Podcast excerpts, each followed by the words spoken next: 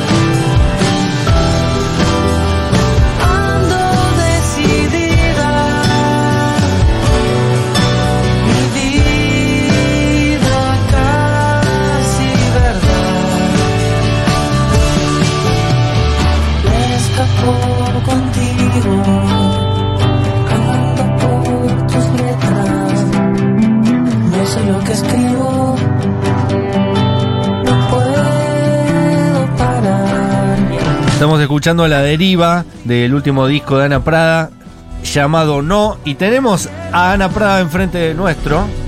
Yo enfrente, eh, María del Mar a Yo su al lado, derecha, yo al lado. eh, Enfrente también, más enfrente. De hecho, yo estoy a en front Y a la izquierda de, María del Mar. de María del Mar, qué lindo nombre. Gracias. Ana es lindo nombre, Ana es ¿sabes? precioso. Ana es como, precioso. Me gusta, Ana. es como estándar, es como un clásico, ¿viste? Pero Es los clásicos tienen eso también. Pero además, eh, vos, Ana, no sé si la viste, pero eh, muchas personas vimos Los Amantes del Círculo Polar, Claro. que eran estos personajes, Ana y Otto. Ana y eh, No, no, no nos olvidamos más. Espectacular. Sí, mi hijo que se llama Hugo finalmente, Otto ran- ranqueó. Estuvo ranqueo alto. Sí. Claro. Eh, ¿Y estabas generación, generación Medel. en esa Me imaginaba igual un señor muy grande tomando cerveza en jarra. Claro. Me dio una imagen. Con cirrosis temprana. medio Otto, y Claro. le pusimos Otto nombre. Y nació bien Muy bueno. De chistes.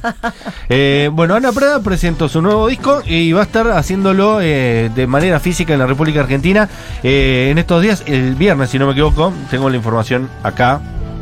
Eh, miércoles, perdón, dije mal. Miércoles 6 de diciembre en La Tangente, junto a toda su banda, presentando el disco que tiene particularidades. Por ejemplo, tiene la participación nada menos de que tu prime, eh, porque Jorge Drexler es tu primo. Esto no sé si es muy conocido. Y además de Natalia Oreiro. ¿Cómo es que sos primo de Jorge Drexler y de su hermano, Danieles, ¿no? ¿Qué se De llama? Jorge, Daniel, de Paula y de Diego, son cuatro ellos. Bueno, pero no los va- famosos. no se vayan a ofender Paula Los y Diego. famosos son, este, para mí más famosa Paula porque la amo, es mi prima favorita. No, no, son divinos los cuatro. Viniste polémica hoy. Son fuera divinos los cuatro, nos queremos mucho y compartimos, ellos son primos, este, son Drexler Prada, digamos, o sea, su mamá era hermana de papá y la tía Lucero. Y el tío Gunther, nunca sabías quién era el varón y quién era la mujer. ¿Lucero y Gunther? Gunther, Gunther y Lucero. Gunther Drexler. Gunther de Alemania, de Alemania, Claro. venido de Berlín. Y Ay, ay, ay. en la Segunda Guerra. Y, Ya, ya. Y la tía Lucero, hermana de mi padre. Y, y sí, somos parientes de, de ese lado y los abuelos Prada, digamos, hicieron una casa en La Paloma y en Rocha y siempre veraneamos juntos. Qué lindo, digamos. amo la paloma. Pero son primos hermanos. Primos hermanos. Bien. Y también cada vez que íbamos a Montevideo íbamos a visitar a los primos y todo, pues yo crecí en Paysandú. Soy de, o sea, no es que ahora he vivido más tiempo fuera de Paysandú que en Paysandú, pero sigue acollarado a mi infancia Paysandú, ¿verdad? Me gusta la palabra acollarado. Nunca comí un chivito más rico que en Paysandú. ¿En serio? En un carrito. Ah, en un En una plaza. Claro. Ah, ya sé. En ya la- sé, perfecto. La Plaza Independencia, esquina derecha, a superior. las 6 de la mañana después del boliche. Sí, abierto 24 horas. Abierto 24 horas y un, 24/7. un chivito que te va en una bolsa para que te comas todo lo que se cae dentro de la bolsa después. ¿Estamos hablando del mismo lugar? Sí, sí, sí. Nunca comí algo tan rico. Aparte, en los carritos es típico que Uruguay te lo dan como en una bolsa de nylon que es como desagradable porque emana como unos jugos que están Claro. muy ricos, pero son feos de ver. Claro, Sí, pero sí, después sí. te das cuenta de la importancia. Porque Claro. si no, todo eso iba al piso. Después, eso, aparte, de- depende del estado etílico que haya llegado post baile. es eh, dime cómo chupas la bolsa y te diré qué tomaste. Espectacular. Y ahí está el sabor también, ¿no? Ana Prada es espectacular. Eh, yo me acuerdo tempranamente cuando te conocí que tu primer disco ya fue un suceso total, ¿no? Yo qué sé, este, yo venía, estudié psicología y estudié como toda la familia, porque también mis primos son todos, Son todos estudiosos, médicos. médicos, torrino y todo lo demás. Después de cumplir los deberes, este, hicimos un poco lo que quisimos. Y ahí. Y todos este, músicos salieron. Yo empecé. Qué gente a- crack, ¿eh? Realmente. a- Diego también es. Diego Drexler es músico, tuvo una banda que se llama La Cursi. Paula toca el piano y pasa de, jo- de jockey. Lo que pasa es que labura de, de odontóloga. Y. Y, y ta, y entonces como que yo venía ya en la música con el cuarteto La Otra y no sé qué, y fue un disco que fue producido por Carlos Casacuberta, que es uno de los del Peyote Asesino, una mítica banda uruguaya. El otro de que Campolongo. ¿No? En acá- no, Eh, ¿Cómo se de llama? Campodónico. Campodónico. Que también fueron productores de varios discos de Jorge, etcétera, Campolongo etcétera. es el de El Intratable. de Intratable. Campodónico, que sí, que él hizo una carrera espectacular. De Sí, ese bajo no. fondo, todo eso también tiene Campodónico es ello. un gran productor. Y Yo trabajé el primer disco con Carlos Casacuberta, que nos encontramos en una fiesta familiar eh, de casualidad. Yo había tomado bastante vino, me acuerdo, y tuve que cantar las canciones que tenía hechas Estaba hasta ese chupando momento. la bolsa de chivito ya. Ya estaba por, por- ya estaba por llegar a la hamburguesa de carrito y chupar la bolsa. Y, Y te dijo, no, para, para. y, y canté, hay unas cancioncillas que tenía, las primeras tres canciones que compuse, que era Amargo de Caña, Tierra Adentro y Soy Sola. Todo mal, así. Soy sola, que es el nombre del primer disco. del primer disco. Y bueno, él dijo, me encantó eso. Le digo, ay, no, ¿te parece? Son horribles estas canciones. Y ta, empecé a laburar con él, a llevarle una canción todos los viernes, hasta que tuvimos el disco. Y dijo, yo te lo quiero Es producir. re poético llevarle una canción todos, Todos los viernes. Aparte, lo, a mí me resirvió porque capaz que por mí no lo hacía, pero yo lo hacía para Carlitos, ¿entendés? Yo tenía que cumplirle a Carlitos. Entonces, eso me Yo impulsó. le llevaba una canción cada viernes. Me puso un- una meta, porque yo para mí era re importante que me haya dado bolilla, digamos, y que me haya, se haya to- de- me haya dedicado todo ese tiempo. Y yo le componía a Carlitos, no era a él, pero era para cumplirle. Claro. Y ahí me impulsó a hacerlo y después, tal, en el disco grabaron unos monstruos, Uruguay, en Uruguay lo grabamos, los Ibarburu, Los también. eh, Superbiel, eh, el propio Casacuberta, el, el que está en bajo fondo, el contrabajista. O sea, era como jugar en las ligas mayores de los músicos. Cantó Cabrera en ese disco, Fernando Cabrera, cantó Jorge Drexler también. Entonces, nada, como que fui como muy. ¿Y vos te la creías eso? Yo no me creía nada. Y de repente creía- el éxito, porque tuvo mucho éxito. Yo le recuerdo. fue re bien, el disco lo, lo saqué acá a través de los años luz, que son unos divinos. Me hacía la prensa en ese momento también Marina Belinco. Me nominaron a Los Gardel, me acuerdo, con. Estábamos tres en la nominación. Juan Quintero y Luna Monti, Ah, Revelación del Folclore. Espectacular, sí. Menos folclore tenía, pero bueno. Eh, un chiquito que cantó en Tinelli folclore, no sé qué, el, el niñito como gauchito así, Luna Monte, Juan Quintero y yo. Ella éramos esos tres. Ganó el niñito. Claro.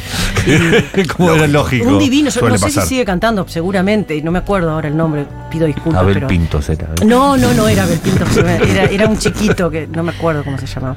Y, y sí, le fue bien, después me, me fui a España con ese dis- disquito bajo el brazo, qué sé yo, y ahí arrancó como la cosa a moverse. Después Pecadora, ya lo grabé acá en San Luis, lo grabé en Villa Mercedes, en ese mega estudio que se hizo. Eh, medio que inauguramos el, el estudio, creo que fue el primer disco entero que se grabó, se habían mezclado y se habían hecho cosas.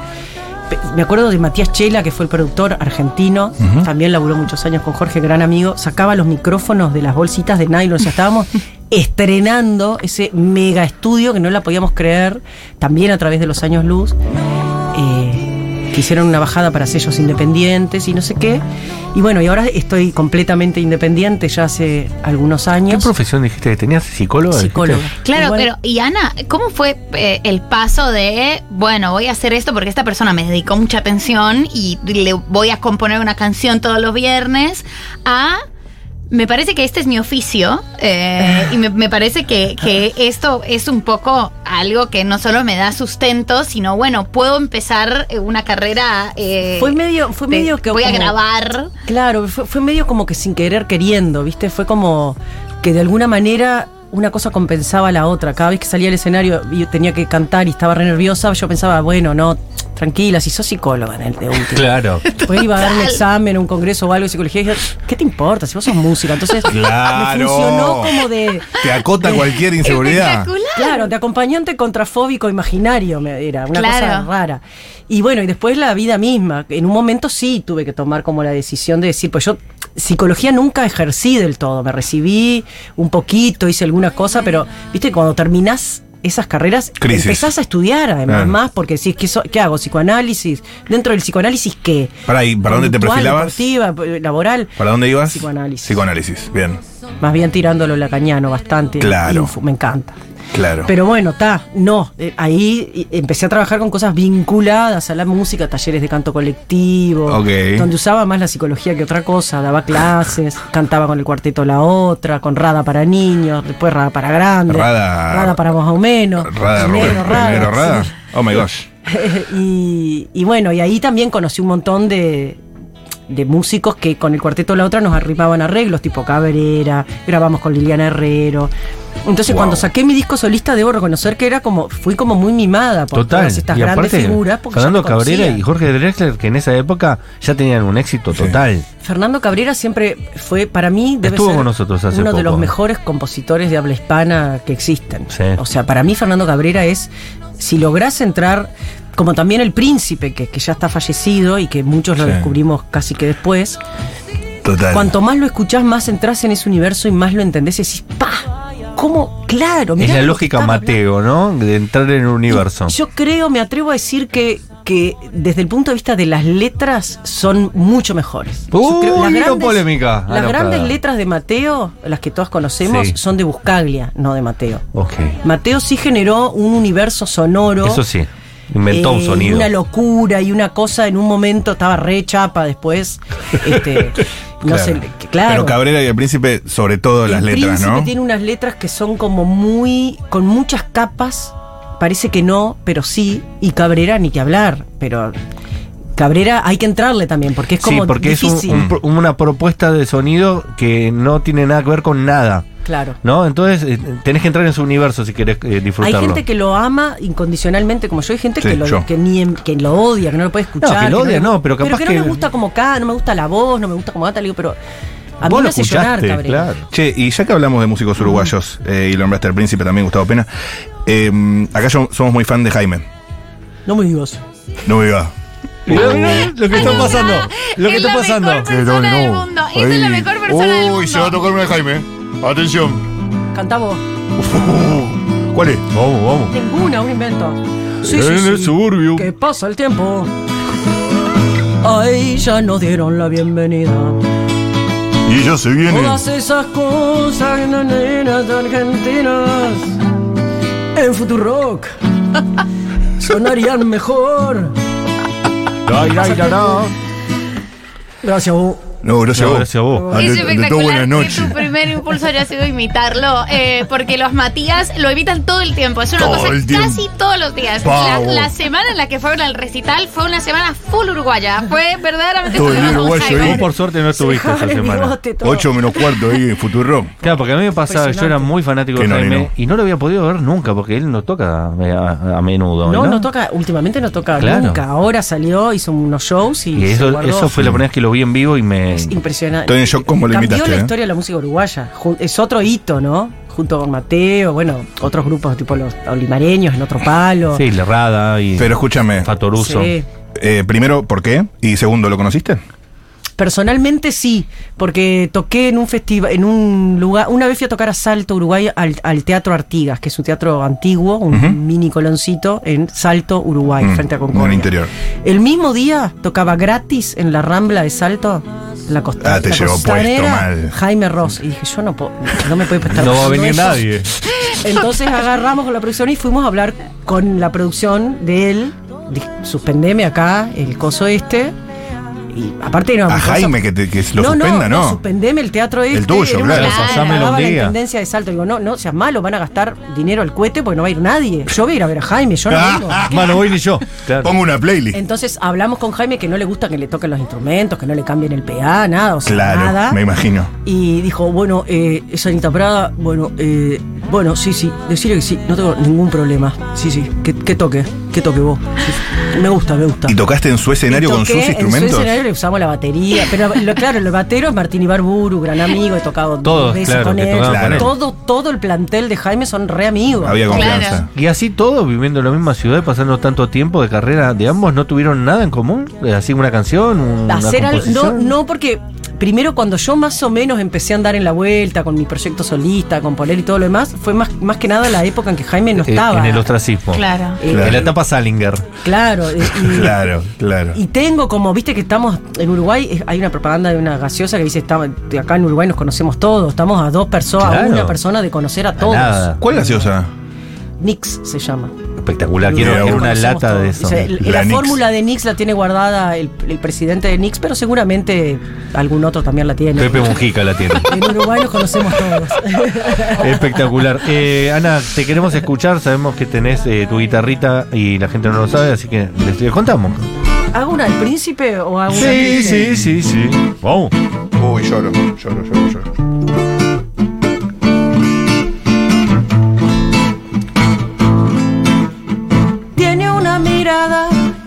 De palabras y poesía.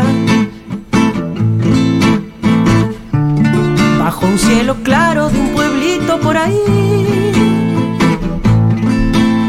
Un mundo imaginario hecho de ilusiones coloridas. Y el amor monta en su caballo y es feliz. Ey, la primera la verdadera nena. Ey, la segunda, que no te confunda. Ey, la tercera, pierde un turno, espera. El amor, el amor, el amor, el amor, el amor. Todo tiene un tiempo, vos y yo tenemos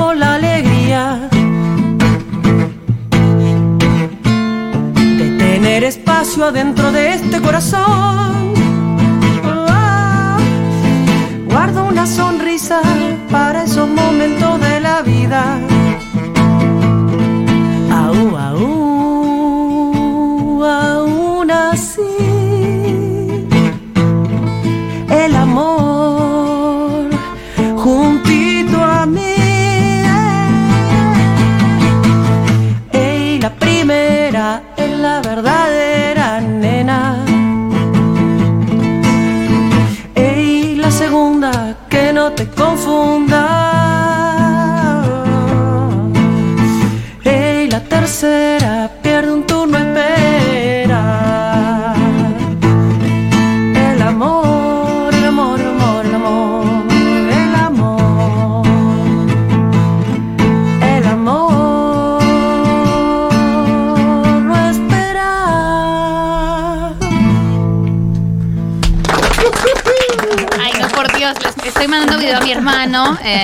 Nosotros somos colombianos y somos muy fans. Amo Colombia. Mi abuelo vivió en Colombia. ¿En serio? Sus Ah. últimos años de vida se casó cuando falleció mi abuela en Colombia, pues trabajaba en la UNESCO y trabajó en Colombia. Vivió y murió en Colombia muchos años y tengo un tío colombiano. No te puedo creer. De ¿y dónde Medellín. vivía? No, Ah, perdón, de Manizales. De Manizales. Manizales. ¿Y tu abuelo vivió en Manizales? Mi abuelo tenía la finca en Manizales, la Sí. familia de la señora en la zona paisa. Sí. Conozco Medellín, conozco, amo, amo Colombia. Espectacular. Eh, me, me emociona esta historia porque con Simón, tam- eh, mi hermano, eh, éramos muy fans de él en la movida uruguaya. eh, Esto recién el- la primera vez que lo decís. Pero si yo fui a ver a Jorge Drexler. ¿Que eran fans de la movida uruguaya? de- no, de la movida uruguaya más, más Ah, contemporánea. ah. Eh, y recuerdo ¿Mate que? Jorge Drexler y Ana Prada eh, sonaban muchísimo. Nosotros eh, Eran medio, primos. medio veinteañeros, claro. Claro. Pero mira no sabíamos que éramos primos. Le, le mandé, le mandé. ¿Puedes creer que Ana Prada y Drexler, y Drexler son primos, marica? Marica, Marica. marica. O sea, es que a veces te juega a favor y a veces te juega en contra también. Porque, ¿Ser prima de Drexler? Claro, porque Drexler Jorge además tiene eh, muchos hermanos músicos. Entonces es como que no le podés pedir como mucho. Porque es como si te doy a vos, tengo que, ¿entendés? Es como, es difícil. Además que en el Para no generar familiar celos. el techo está re alto. Decí que yo, por suerte, no soy hermana, soy prima. no quiero ser. Vos decís que ahora ponele Jorge participó en tu, en tu último disco. Sí, pero porque él quiso. Eso, mira, no, ya, ya se lo, aclarás. no se lo hubiera pedido. para no generar No se lo hubiera cortocircuitos. pedido como tampoco se lo pedía Natalia Oreiro. O sea, ¿Y cómo fue lo de Natalia? vergüenza. Lo de Natalia coincidimos en una canción de no- que, que grabó, que se reversionó de No te va a gustar, que se llama Nunca más a mi lado, para una campaña, donde grabaron varias mujeres cantoras de distinto palo uruguayas. Participo, participa Natalia, me manda por Instagram, qué honor haber cantado, con- compartido esta canción. Ni nos habíamos cruzado en el estudio, era medio pandemia todavía. Eh, no sé qué, me encanta tu trabajo. Yo miré como tres veces, estaba en la chacra viviendo pandemia. Natalia Oreiro. Igual es lógico que Natalia Oreiro, que se dedica a esto, te, te admiro profundamente. Yo no lo sabía, ni, te- ni, ni sabía ni qué música les gustaba, ni nada, yo qué sé. Y, y nada, y, y entonces le contesté, le dije, pa, le tiré unas flores, ahí nos tiramos. Qué divina voz, gro- grosa, lo que yo te admiro, no sé qué. Y dije, yo me mando. Estoy grabando un disco, ¿te animás a, a cantar una conmigo? Es el momento, es ahora. Sí, por supuesto, pasame ya tu WhatsApp y lo, seguimos por ahí. Pum. Y así. Un día salió, de- estaba laburando en Uruguay, salió un rato, se vino al estudio. Claro, y ensayamos estaba haciendo la canción. operación Triunfo. No, ¿cómo se llama? El, Eh, el la voz, Talent, no sé la voz, qué, una de cosa esas. así. Y ta, la trajo un auto un rato al estudio, que el estudio, tipo, lo de Pedro Lemani, que es donde grabamos este último disco, en Shangri-La. Es como la casa de Pedro, el estudio está al fondo, tiene como cinco perros. Le digo, por favor, vamos a limpiar el fondo. Viene Natalia Oreiro. no Viene Natalia p- tiró unos baldes ahí, la caca. Entre el auto y el estudio, que es todo pasto, está precioso. Ciudad de la Divino. Costa, divino el estudio en medio como de la playa. A veces teníamos que esperar que, que pare de cantar el. Había un, un zarpado de estos que hacen.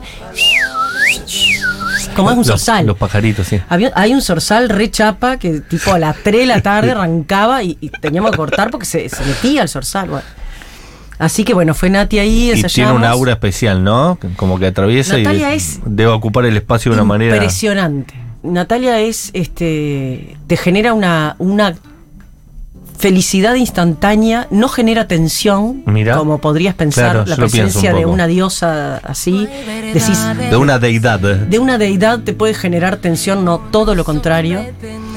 A mí me, después ella misma me dijo, vamos a grabar un video, me imagino, con esta canción. Qué divina. Salí corriendo a buscar productoras. A buscar un camarógrafo. a buscar a- no, me apoyó una productora grosa uruguaya, eh, se firmó con una Steadicam. En, todo eso lo conseguimos porque estaba Natalia Oreiro, porque les gustó Wow. la idea. ¿Cuál es la Steadicam? Es esa que la, se la ponen en el hombro, que pesa como 30 kilos. Y, Ah, y la van llevan Y la van maniobrando. moviendo y no sé qué. y Ubico, como una mini, lado. como una grúa humana. Claro, es como una cosa que se ponen como una- un aparato así Como un enorme. arnés. Claro. que se filmaban muchas cosas de cine o de, o de Sí, claro. series en, Bien. en esas.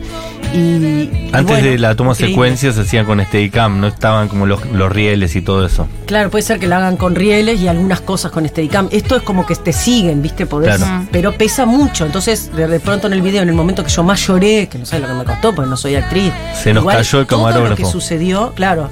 Claro. Todo lo que Se sucedió en el video lo propuso Natalia, en realidad. Qué jugador. Qué espectacular. Primero porque la canción es como bastante, es una canción de amor entre dos mujeres, o sea, yo no iba a estar forzando ninguna situación que ella no quisiera. Y, y ella te tomar. dijo, ella te dijo, mm, Ella- acá llorás. Eh, en- en- yo hice unas tomas antes porque ella venía después, porque salió a las 11 de la noche de, de- laburar. me- el coso, el motorhome, todo, con qué te esperamos. con el- no, no, yo voy hecha, despreocupate, de despreocupate. Encima, el trajecito que terminé usando me lo trajo ella. Oh. Me dijo, esto te va a quedar divino. Tremendo. Le invocó el talle perfecto, todo yo no podía creer. Y me lo regaló después. Ya Está, sobrada. está. Sobrada, pero. Y, y propuso un montón, ¿viste? Eso de abra- abrazarnos, de bailar. Bueno, vos le diste una Porque yo no iba a ir a. a, a generar. Sí, eso, La canción intenso. podía funcionar, tomas de ella cantando mirando para afuera por la ventana y yo en la otra ventana y el amor y el desamor. O sea, todo eso que sucedía, sabíamos que teníamos que salir de acá y llegar acá, Mm. pero no había marcado Claro. del director nada concreto acá. Bueno, acá se cruzan y se miran, pero después todo fue Toda la experiencia de ella, ¿no? improvisación. Eh, va a estar tocando esa Ana Prada con quien estamos hablando eh, en La Tangente el miércoles 6 de diciembre, junto a toda su banda. Eh, Ojo su- que si está Nati, puede venir. eh. Uy, Mm, Y Nati está.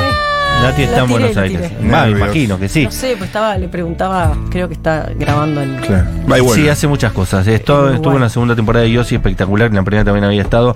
Eh, va a estar presentando su disco No. Sigue ya el programa de Andy Chango, pero antes queremos escucharte una canción.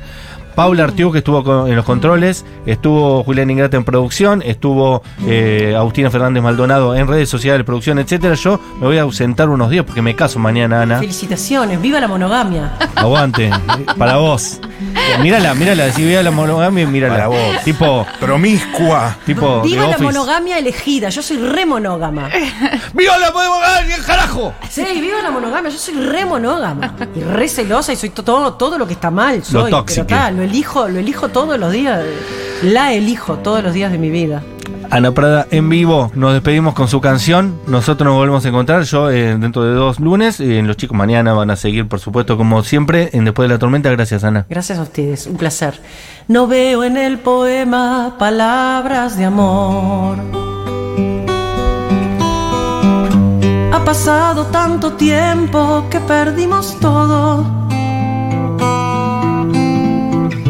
Me enredo en tu ropa tirada en el piso. No me caigo. Dejemos que la trama resuelva el error. La luz de un horizonte que se va alejando. Termino la botella, no he dejado nada. Te espero. Que la vida no es eterna. Cóbrame toda la vuelta. Se hace tarde y me voy. En esta rima te suelto. Vi que te guardaste el vuelto. Quien le quepa el sayo le sobra perdón. Camisa de once varas que dejé tendida. Se abrió la ventana, el viento está frío. No me toca. Calma se confunde con buena intención. Cualquier fotografía nos está mirando. Los muebles que te dejo fueron bendecidos. No me importa que la vida no es eterna.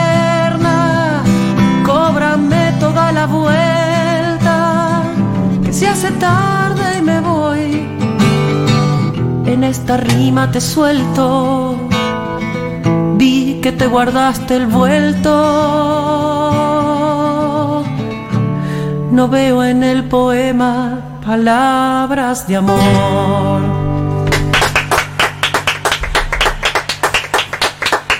Lloro.